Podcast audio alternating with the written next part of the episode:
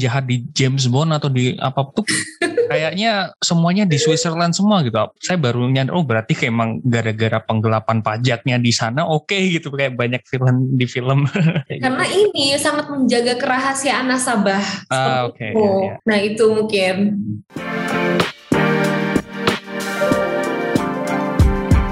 Hai sahabat TCID, kalian sedang mendengarkan podcast Suara Akademia, ngobrol seru isu terkini bareng akademisi.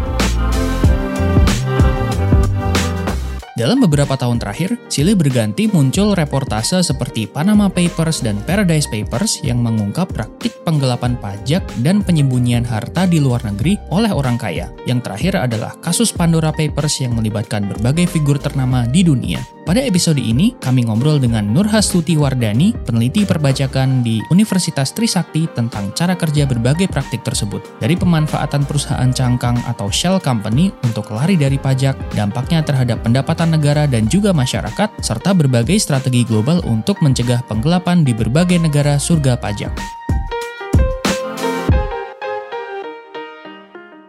Halo sahabat TCID, kembali lagi di podcast Suara Akademia. Bersama saya lagi Lutfi, editor di TCID. Di episode kali ini kita akan membahas topik yang menurut saya cukup menarik nih ya, tentang kalau teman-teman dengar akhir-akhir ini tuh ada Pandora Papers ya, kayak sekumpulan jurnalis investigasi dari seluruh dunia itu menginvestigasi 12 juta dokumen dengan totalnya tuh 3 terabyte ya. Isinya itu adalah dari kayak perusahaan-perusahaan finansial di seluruh dunia tentang praktek-praktek menyembunyikan harta, menghindari pajak dan orang-orang terkenal di dunia, pebisnis dan orang kaya tuh kayak nyembunyiin harta mereka di luar negeri kayak gitu. Dan ini tuh peristiwa yang nggak cuma sekali ya gitu. Dulu juga ada kasus Panama Papers, Paradise Papers gitu dan banyak investigasi lainnya di sepanjang bertahun-tahun belakangan yang menunjukkan bahwa banyak orang kaya di dunia ini tuh suka lari dari pajak gitu ya. Dan untuk membongkar fenomena ini kita hari ini menghadirkan seorang peneliti di bidang perpajakan juga ya, yaitu Dr. Nur Hastuti Wardani dari Universitas Trisakti. Halo Mbak Nur, apa kabar? Selamat sore Mas Lutfi. Kalau Mbak Nur nggak nyembunyiin harta dari pajakan ya Mbak?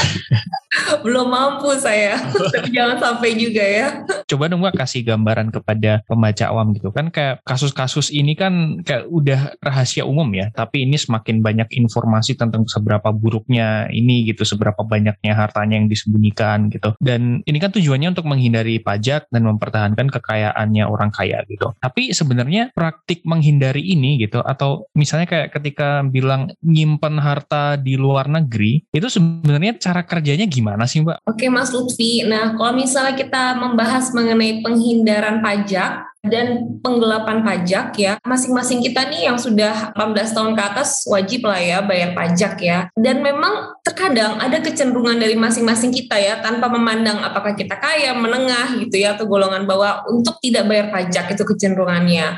Nah, dan memang buat Kementerian Keuangan sendiri ya atau buat lembaga-lembaga pemerintah lainnya masih boleh ya namanya. Jadi kalau kita melakukan penghindaran pajak secara legal namanya tax avoidance ya atau penghindaran pajak ya. Tapi kalau kita melakukan penghindaran pajak secara ilegal nah itu baru kita bilangnya penggelapan pajak. Nah, okay. terkait dengan Panama Papers, Pandora Papers ya, memang indikasinya lebih ke penggelapan pajak. Nah, jadi disinyalir ada upaya bagaimana orang menghindari pajak secara ilegal seperti itu. Oh, bentar Mbak, sorry. Yang tadi menghindari pajak secara legal itu caranya gimana gitu maksudnya? Nah, kalau secara legal misalnya gini, misalnya Mas Lutfi dan The Conversation kan ini ada banyak nih ya, ada di Australia, ada di Indonesia kan Conversation kan. Okay. Nah, terus mungkin karena biaya operasinya di Indonesia masih tinggi ya, mungkin akhirnya Conversation bilang, eh coba yuk kita buka cabang di Vietnam. Nah, untuk menghindari bayar pajak seperti itu ya. Mungkin karena di Vietnam kan tidak dipungut pajak nih untuk perusahaan asing yang baru. Nah, itu masih dianggap legal seperti itu.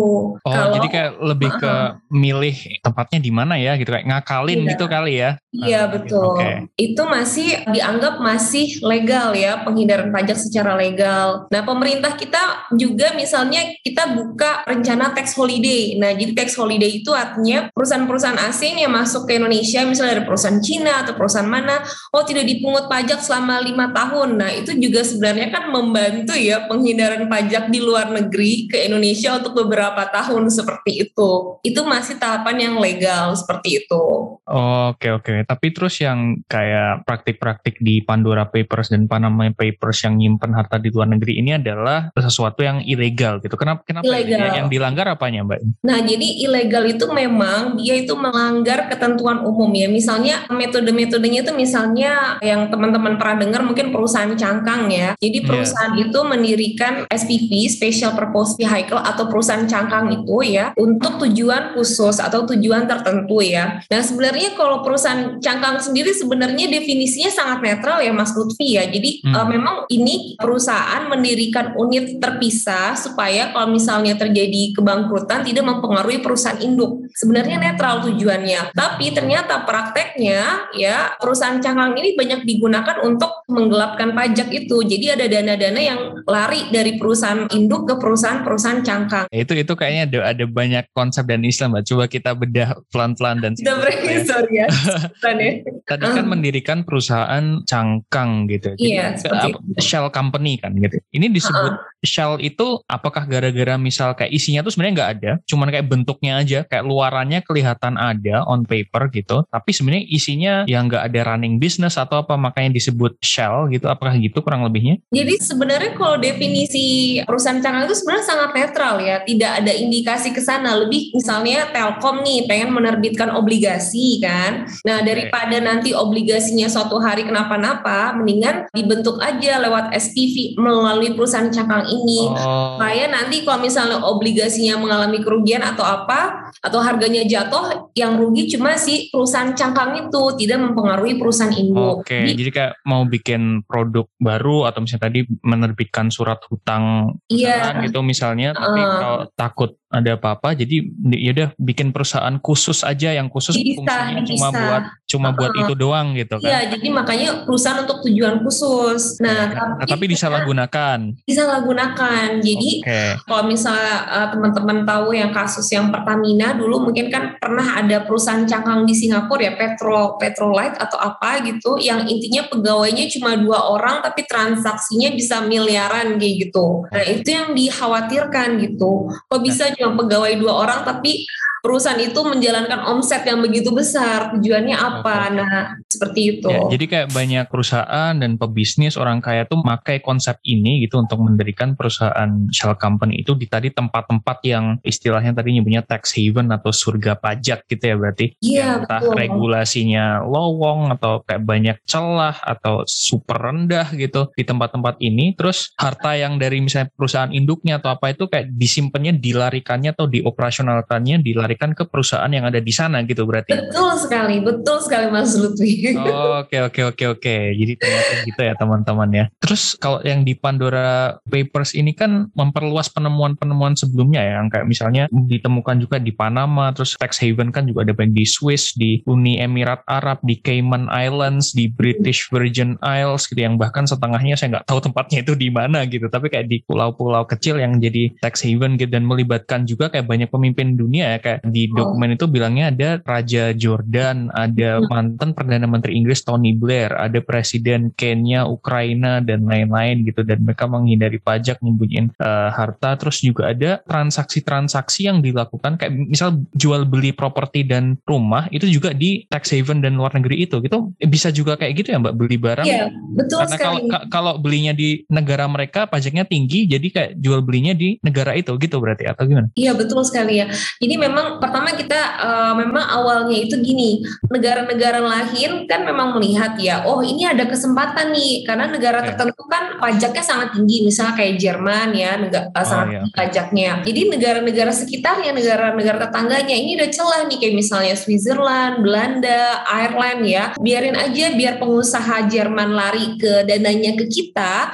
kita bilang kalau mereka pindahin dananya ke kita atau buka perusahaan tempat kita nanti pajaknya jauh lebih rendah jadi Jadi waktu itu tahun 70-an itu Belanda menetapkan corporate tax rate itu hanya 10%. Nah, makanya pengusaha-pengusaha hmm. Jerman banyak yang lari ke Belanda seperti itu. Nah, jadi karena dari tahun 70 itulah muncullah negara-negara lain yang mendeklar kita bisa jadi tax haven juga. Nah, termasuk di Asia ini negara tetangga kita ini pada tax haven semua loh kayak Singapura, Malaysia, okay. Thailand, Brunei. Nah, jadi sebenarnya kalau kita mau menyelidiki pejabat tertentu atau konglomerat tertentu dari negara tetangga kita sendiri bisa kita selidiki sebenarnya Mas Rutbi kayak gitu.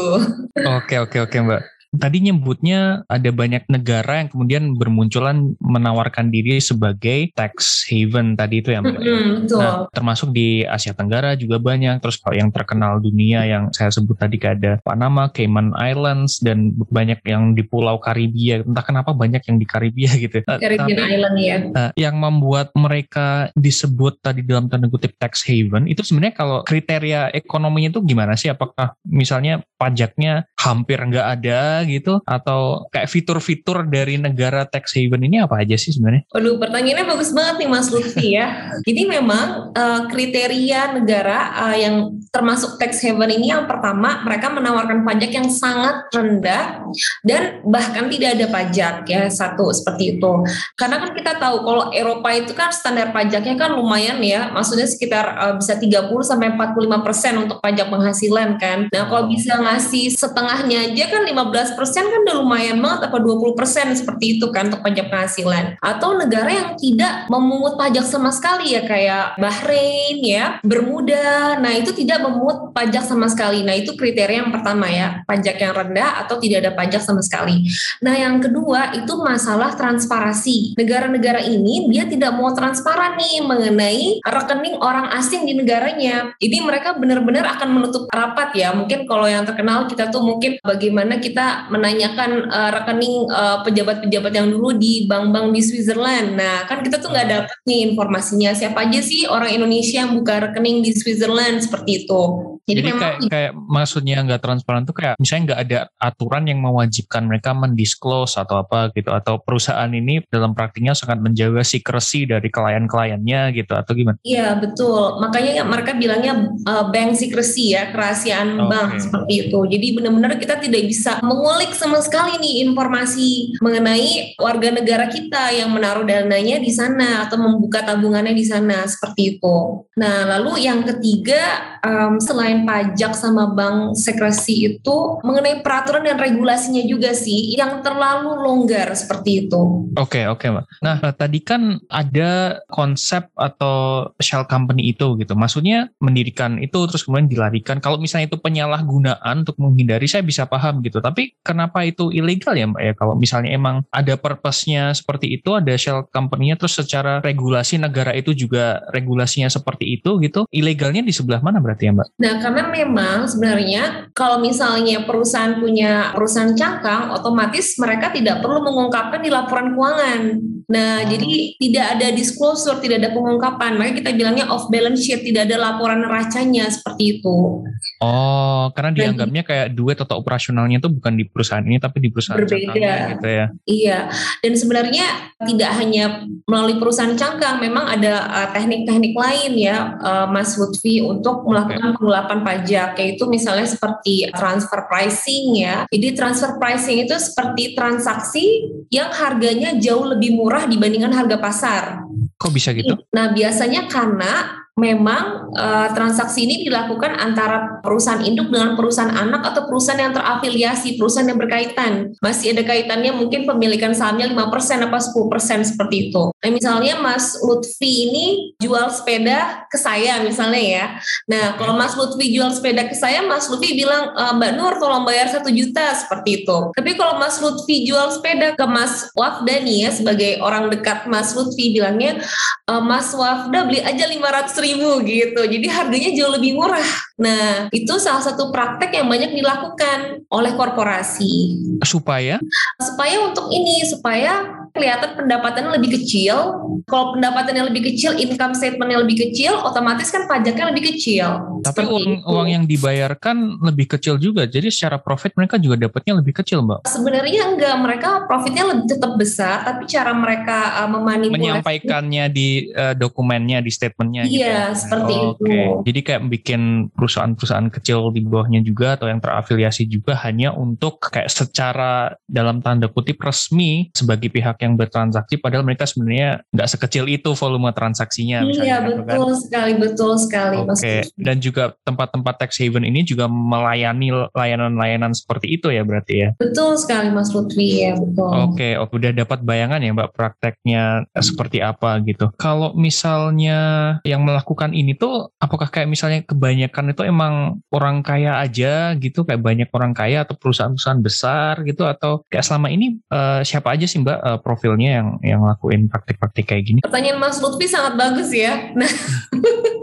Dan jadi memang kalau dari indikasi siapa sih para pelaku yang terlibat ya dalam Panama Papers, Pandora Papers ya, memang mereka adalah tokoh-tokoh yang berpengaruh ya, yang dalam arti mereka punya kekayaan di atas rata-rata masyarakat di negara mereka seperti itu satu ya. Jadi memang individual high network ya, orang yang berpenghasilan sangat tinggi. Satu seperti itu indikasinya. Lalu yang kedua memang uh, korporasi Mas Lutfi dan korporasinya ini adalah korporasi yang uh, beroperasi lebih dari satu negara. Satu hmm. ya. Dan korporasi yang memiliki banyak anak perusahaan. Jadi semakin banyak anak perusahaannya, itu kemungkinan besar transfer pricingnya sangat besar.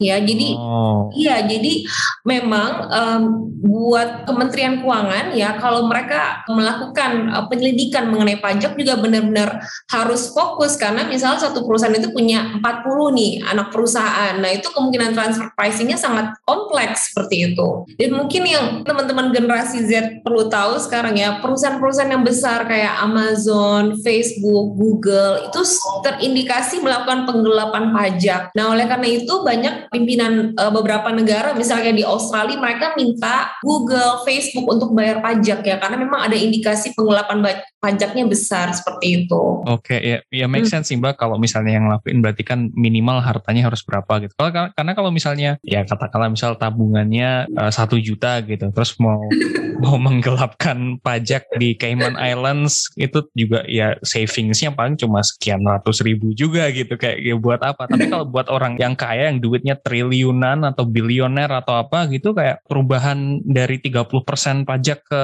hanya misalnya 5% atau apa gitu it translates to billions of dollars gitu banyak banget yang di save buat mereka berarti kan ya iya betul betul betul betul sebenarnya sih miris ya Mas Lutfi karena gini kalau misalnya kita baca di paper-paper atau jurnal memang biasanya indikasinya kan orang-orang dari negara maju ya yang melarikan ke negara yang uh, istilahnya mungkin kurang berkembang lah seperti itu Global karena South gitu ya. Iya, karena pajaknya jauh lebih rendah. Tapi kan kalau kita pikir di Indonesia pajak kita juga nggak tinggi-tinggi amat loh sebenarnya yeah. gitu kan ya dibandingkan negara-negara lain ya. Ada Tapi tetap paper, dilarikan gitu walaupun udah nggak. Iya, memang ada paper yang menyatakan memang ada indikasi semakin korup suatu negara ya. Kan kita bisa lihat dari indeks korupsi kita ya, semakin korup suatu negara maka akan kecenderungan uh, ya pemimpinnya juga akan melarikan dananya keluar seperti itu. Entah kenapa, tapi memang ada kecenderungan seperti itu.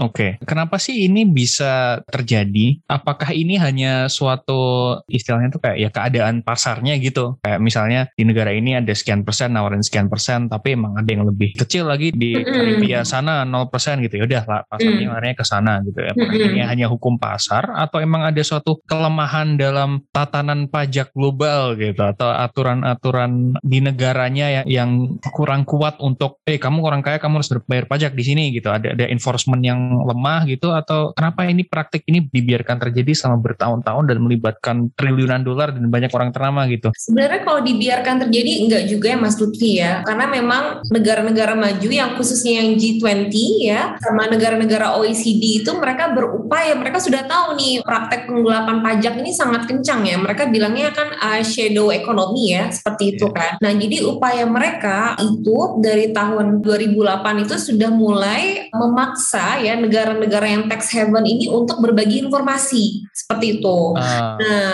tapi akhirnya negara-negara yang tax haven ini hanya memenuhi sebagian sedikit yang diminta oleh negara-negara uh, G20 and OECD. Jadi mereka diminta untuk setidaknya transparan dalam bentuk 12 perjanjian lah seperti itu dengan negara-negara yang non haven seperti itu. Nah, jadi tidak ada upaya misalnya negara uh, Bermuda atau Panama ya mereka transparan ke semua negara nggak ada upaya ke sana gitu. Mereka intinya pokoknya saya akan transparan sebanyak 12 kali dan itu sudah cukup buat saya seperti itu. Nah, tapi untuk yang baru-baru ini ya sejak tahun 2012 ini negara-negara OECD sudah mulai bersedia untuk melakukan pertukaran informasi, exchange of information. Nah, jadi misalnya dari Kementerian Keuangan minta ke negara Jerman ya untuk menyelidiki satu atau dua anak perusahaan, mungkin salah satu perusahaan di sini seperti itu. Nah, mereka akan memberikan informasi, oh ini ada nih anak perusahaannya si siapa gitu, pegawainya berapa, kegiatannya apa saja. Sudah mulai ada Mas Lutfi seperti itu untuk tahapan sekarang seperti itu.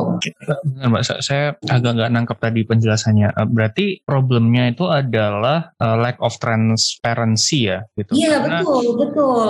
Karena karena sebenarnya kalau misalnya ketahuan dan kalau misalnya hmm. di disclose dan emang volume transaksinya segini, kayaknya segini atau uh, aktivitas perusahaan segini, ya otomatis hmm. mereka akan terkena hukum pajaknya dan bla bla bla hmm. itu. Tapi karena nggak diungkapkan gitu atau ada banyak celah untuk nggak diungkapkan, jadinya ya negara atau pemungut pajaknya juga nggak tahu kalau mereka harus melarikan dana ke sana seperti uh, itu ya. Berarti problemnya di transparansi ya Mbak ya berarti ya? Iya betul. Jadi misalnya gini Mas Lutfi, kalau misalnya kita nih di Indonesia kan ya, misalnya Kementerian Keuangan atau OJK nanya nih ke salah satu bank di Indonesia, eh, saya pengen tahu nih rekeningnya si pengusaha ini atau konglomerat sini. Gampang langsung disediakan kan sama bank, karena kan kita masih satu negara nih ya. Bank-bank di Indonesia otomatis kalau diminta sama OJK atau Kementerian Keuangan dia akan buka informasi. Nah tapi kan kita nggak bisa gitu kalau misalnya kita minta bank di Switzerland, tolong dong buka rekening ini pejabat si A, B, C, D mereka nggak akan kasih kan seperti itu. Nah, jadi sekarang mulai nih bertahap kalau misalnya memang ada permintaan ya untuk menukarkan informasi, tapi memang ada indikasi penggelapan pajak yang besar bisa diberikan. Itu sudah mulai ada tahapan seperti itu. Oh, oke. Okay. Jadi memang ada tantangan istilahnya apa sih jurisdiction ya? Apa sih? Iya, betul. Wilayah pemerintahannya atau wilayah uh, aturannya karena misal ya di, di Swiss atau di mana tadi karena ya mereka di bawah kedaulatan mereka gitu jadi kayak iya. Indonesia atau pemerintah Indonesia nggak bisa dan ini kayak lintas negara jadi kayak semrawut iya. gitu ya mbak jadi kayak iya betul kita data ini dong nggak bisa lu, lu orang mana gitu jadi kayak gitu. karena exist on such a global scale ada banyak borders banyak kedaulatan masing-masing enforcementnya jadi sangat ruwet dan sangat kurang lebih kayak gitu ya mbak ya berarti betul betul mas Lutfi okay. betul sekali nah lalu ini tuh kalau dampak dampaknya bagi pelakunya gitu, ah, ini saving money gitu, saving harta atau apa. Bagi pemerintah dampaknya sebaliknya negatif gitu kan, karena nggak dapat income dari mereka, pajak uh, buat duit negara dan lain-lain gitu. Tapi buat masyarakat sebagai gambaran itu efek negatifnya seperti apa Mbak? Mungkin bisa dimulai dari memberikan gambaran seberapa masif sih praktik ini di seluruh dunia. Maksudnya ketika penggalapan terjadi di mana-mana dan oleh berbagai orang gitu dan seberapa banyak sih yang akhirnya tergolong gelapkan gitu dan lari dari pajak selama ini. Oke, okay.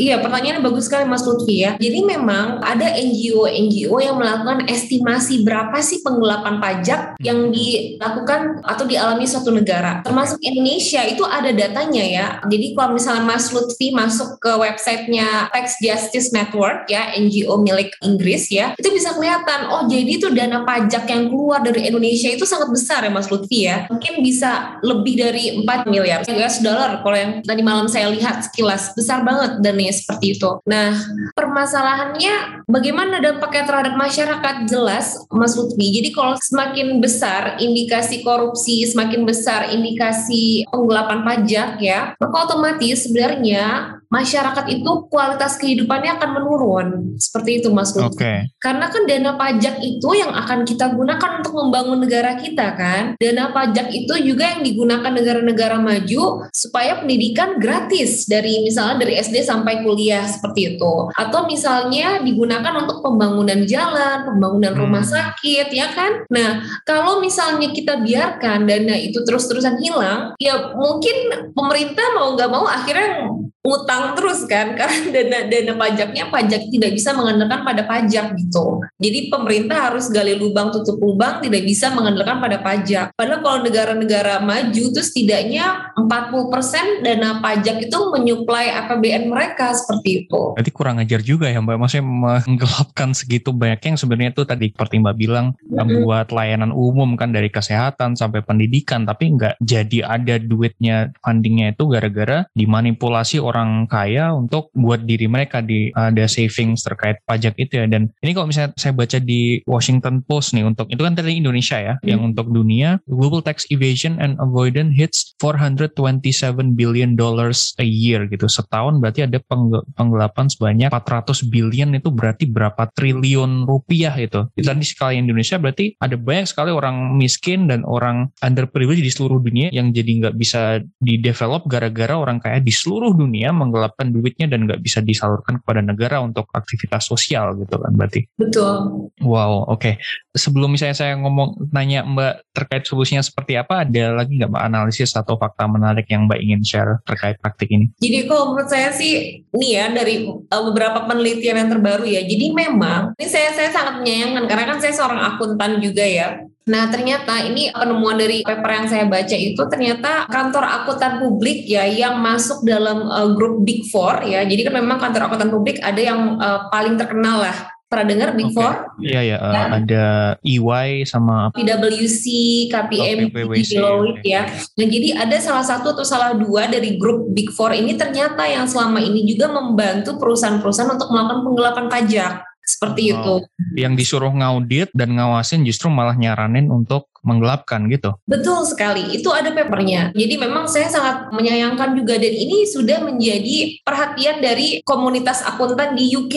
Kenapa kelompok Big Four ini malah membantu korporasi-korporasi untuk melakukan penggelapan pajak. Jadi memang ada beda tipis antara penghindaran pajak secara legal ya dengan penghindaran pajak secara tidak ilegal seperti itu. Nah ini yang disayangkan dari kelompok Big Four ini seperti itu. Ya, perusahaan atau layanan atau pihak-pihak yang membantu industri dan orang kaya untuk nyembunyiin hartanya mereka itu, itu hmm. sebenarnya insentif atau profitnya buat mereka itu seperti apa sih? Mereka dibayar atau setiap duit yang bisa menghindari pajak sekian persennya lari ke kantong mereka atau gimana Mbak? Iya, jadi kelompok Big Four tadi kan selain melakukan uh, jasa auditing, kan mereka juga menyediakan jasa konsultasi pajak ya. Oh jadi otomatis consulting fees-nya tuh semakin besar seperti okay. itu. Dan terus kayak financial advice yang diberikan ke perusahaan ini, eh kalau kamu mau misalnya savings, kamu bisa simpan duit di sini loh gitu atau di mm ini loh gitu. Terus dia mau poin mana aja yang taxnya rendah gitu. Berarti kayak gitu ya? Iya, betul, betul,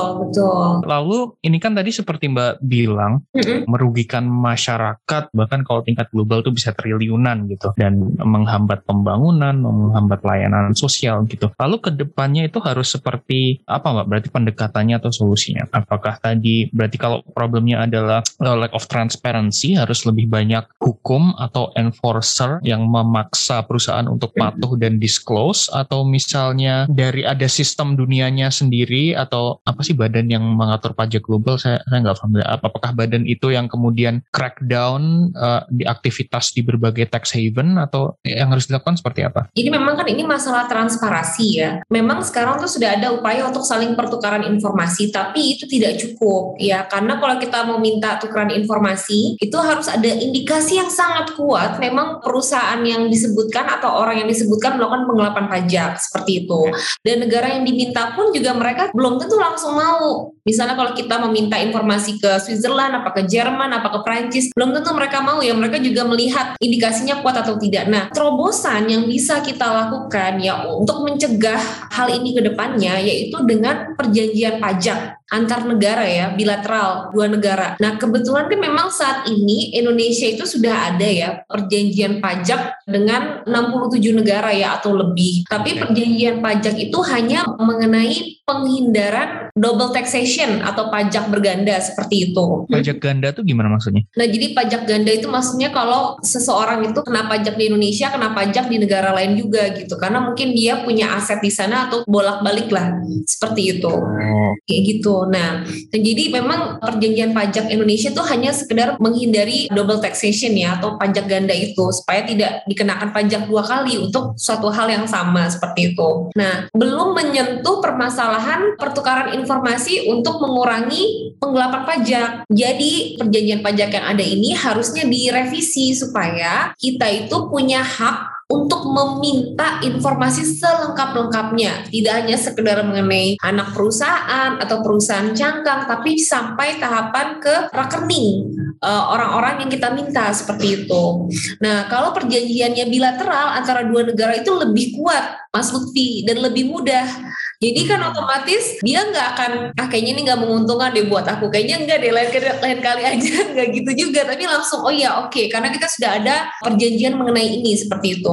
Nah ini yang baru dilakukan antara uh, Prancis sama Switzerland ya, di mana Prancis benar-benar meminta supaya Switzerland itu mengungkap rekening orang-orang Prancis yang ada di Switzerland seperti itu. Oh iya iya iya. Jadi daripada kita minta satu-satu kan, tolong dong si A, terus tolong si B kan ribet kan. Mendingan hmm. ini deh semua warga negara Prancis yang di Switzerland rekeningnya di mana aja. Nah kayak gitu loh seperti oh, iya, iya. Mas Lutfi. Kalau di film-film tuh Switzerland tuh emang tempat yang uh, banking banget ya, maksudnya kayak orang kaya nyimpan duitnya di Switzerland atau kayak penjahat di James Bond atau di apa tuh kayaknya semuanya di Switzerland semua gitu saya baru nyadar oh berarti kayak emang gara-gara penggelapan pajaknya di sana oke okay, gitu. Kayak banyak film di film. Karena ini ini sangat menjaga kerahasiaan nasabah ah, oke okay, ya, ya. nah itu mungkin. Tadi kan berarti perjanjian dengan berbagai negara ya untuk transparansi kan. Berarti apakah end goalnya atau kalau saya bayangkan tuh berarti harapannya if there's enough uh, countries di mana kita perjanjian transparansi itu berarti nanti itu semakin mempersedikit atau memperkecil kecil tempat-tempat di mana orang bisa melarikan pajak gitu karena yang yang lain-lain udah pada di perjanjian semua gitu gitu betul. end goalnya ya mbak ya betul betul sekali betul betul oke okay. dan apakah ini bisa terwujud gitu atau tetap aja nanti akan ada kayak beberapa negara-negara kecil-kecil atau misalnya yang di Karibia yang tetap nggak bisa dijangkau untuk perjanjian gitu atau realistis nggak nah. untuk semuanya di perjanjian supaya transparan nah ini sebenarnya agak susah ya Mas Lutfi kalau kita mengharapkan semua tax haven untuk transparan ya hmm. karena kan mereka menganggap menganggap itu kan sumber pendanaan negara mereka, penghasilan negara mereka. Nah, jadi mungkin mereka berpikir tidak menguntungkan kalau mereka transparan ke negara lain seperti itu. Konflik of interest buat ekonomi negara tersebut gitu. Iya, betul. Karena kalau maaf ya, Mas Lutfi, kan kalau kita lihat kayak Singapura, apakah Singapura itu punya sumber daya alam? Enggak kan? Hmm, iya. Nah, jadi mereka mengandalkan yang dengan sistem keuangan, dengan kerahasiaan nasabah. Jadi mereka mengandalkan dari hal-hal seperti ini, seperti itu. Mbak juga kayak di tulisan di TCID juga menyarankan framework untuk pajak orang kaya kan for the ultra wealthy gitu. Nah, terus apakah ini itu juga bisa membantu mengurangi pelarian pajak ini atau kalau misalnya dinaikkan kan berarti ada insentif buat mereka malah tambah kabur lagi ke luar negeri gitu atau enforcementnya gimana terus berarti? Nah, itu pertanyaannya sangat bagus ya Mas Lutfi ya. Nah, memang sebenarnya kita bukan hanya sekedar masalah kita menaikkan pajak orang kaya ya, tapi kan bagaimana uh, kita menekankan pajak pajak yang berkeadilan okay. seperti itu. Nah, karena kan di Indonesia kan ketimpangan antara yang miskin dengan yang kaya itu terlalu ekstrim. Maksudnya kita yang kaya itu benar-benar segelintir, sementara yang miskin itu mayoritas kan. Nah, ini membahayakan ekonomi ke depannya. Jadi memang serba salah ya dilema ya. Kita menganggapnya oh, nanti mau dinaikin 5% atau 40% atau 45% pada kabur semua orang kaya. Bisa, kemungkinan itu pasti bisa ya Mas Lutfi. Nah, tapi ini harus diimbangi dengan sistem perpajakan yang transparan juga. Kenapa sih orang tidak mau bayar pajak kalau orang tidak mau bayar pajak atau menghindari pajak ya atau menggelapkan pajak, berarti mereka tidak percaya dengan sistem perpajakan kita. Ya. Jadi kalau memang kita ingin meningkatkan pendapatan dari pajak ya, itu bukan berarti hanya sekedar kita minta orang kaya bayar lebih banyak, tapi memang benar-benar kita buat sistem pajak kita tuh benar-benar transparan seperti itu. Ini maaf ya, kalau misalnya kemarin itu kan saya sempat kerja di Australia cuma jadi asisten dosen ya, Ya. itu aja dari pungutan pajak itu pemerintah Australia kirim email ke saya, ini loh uang yang kamu bayar ke kita itu kita pakai buat apa aja sampai segitunya. Jadi ini lari ke pendidikan, ini lari kesehatan, ini lari apa, lari apa. Jadi saya bisa tahu uang yang saya bayar itu lari ke mana gitu. Nah, jadi memang kalau sistem pajaknya transparan, rasa kepercayaan dari pembayar pajak itu tinggi, otomatis orang bersedia untuk bayar pajak karena mereka tahu, oh ini dari hasil aku bayar pajak seperti itu. bahkan untuk orang yang sangat-sangat kaya yang nggak mau duitnya kurang juga akan percaya mbak Iya, karena mereka merasa mereka merasakan manfaatnya dari mereka bayar pajak seperti itu. Persepsi ini yang harus kita rubah gitu. jadi kayak harapannya itu mungkin kayak misalnya saya orang kaya dan duitnya banyak banget gitu terus Mhm. kalau misalnya pemerintah bisa convince kepada saya gitu bahwa Mhm. ketika saya bayar pajak nih yang kalau duit saya banyak berarti pajaknya gede banget kan kayak atah Mhm, ntar betul, berapa puluh m kalau nggak salah ya bisa pebisnis bayar banyak terus dia tahu oh oke ya duit ini akan digunakan pemerintah untuk misalnya mengembangkan sektor ekonomi atau sektor industri dan memperbaiki juga pelayanan investasi sehingga saya juga besok bisa semakin kaya lagi gitu Iya betul, bukan betul. hanya ini lari ke pendidikan tapi bagi saya yang pebisnis juga iklim investasinya lebih oke And Betul. this is good for me this is good for everyone gitu berarti Mhm, mhm. Oke oke teman-teman itu ya kita udah tadi ngobrol banyak banget sama Dr. Nur Hastuti Wardani dari Universitas Trisakti kita tadi bongkar dari cara kerja tax avoidance apa di luar negeri di berbagai tax haven eh, praktek-prakteknya seperti apa gitu. Terus eh, kenapa ini bisa terjadi seberapa besar penggelapan yang ada dan juga dampaknya terhadap masyarakat dan beberapa jalan ke depan yang bisa memperbaiki situasi global ini kayak gitu. Makasih banyak ya Mbak Nur udah sharing kepada saya dan juga teman-teman. Sama-sama Mas Lutfi and the Conversation Indonesia. kalau misalnya kita eh, mau follow Mbak Nur bisa di mana Mbak? Ada media sosial mungkin atau apa Ada Twitter sih. boleh kalau mau sounding Aduh, aku aja nggak hafal nama Twitter. oh, pokoknya bisa lihat profil aku di Conversation Indonesia Oke, sama ya. Twitter aku. itu dia dan jangan lupa untuk terus nantikan episode-episode kita di Suara Akademia setiap minggunya dan juga artikel-artikel menarik dari para pakar terbaik di Indonesia dan juga luar negeri terima kasih teman-teman sudah mendengarkan sampai jumpa Kalian telah mendengarkan podcast Suara Akademia, ngobrol seru isu terkini bareng akademisi.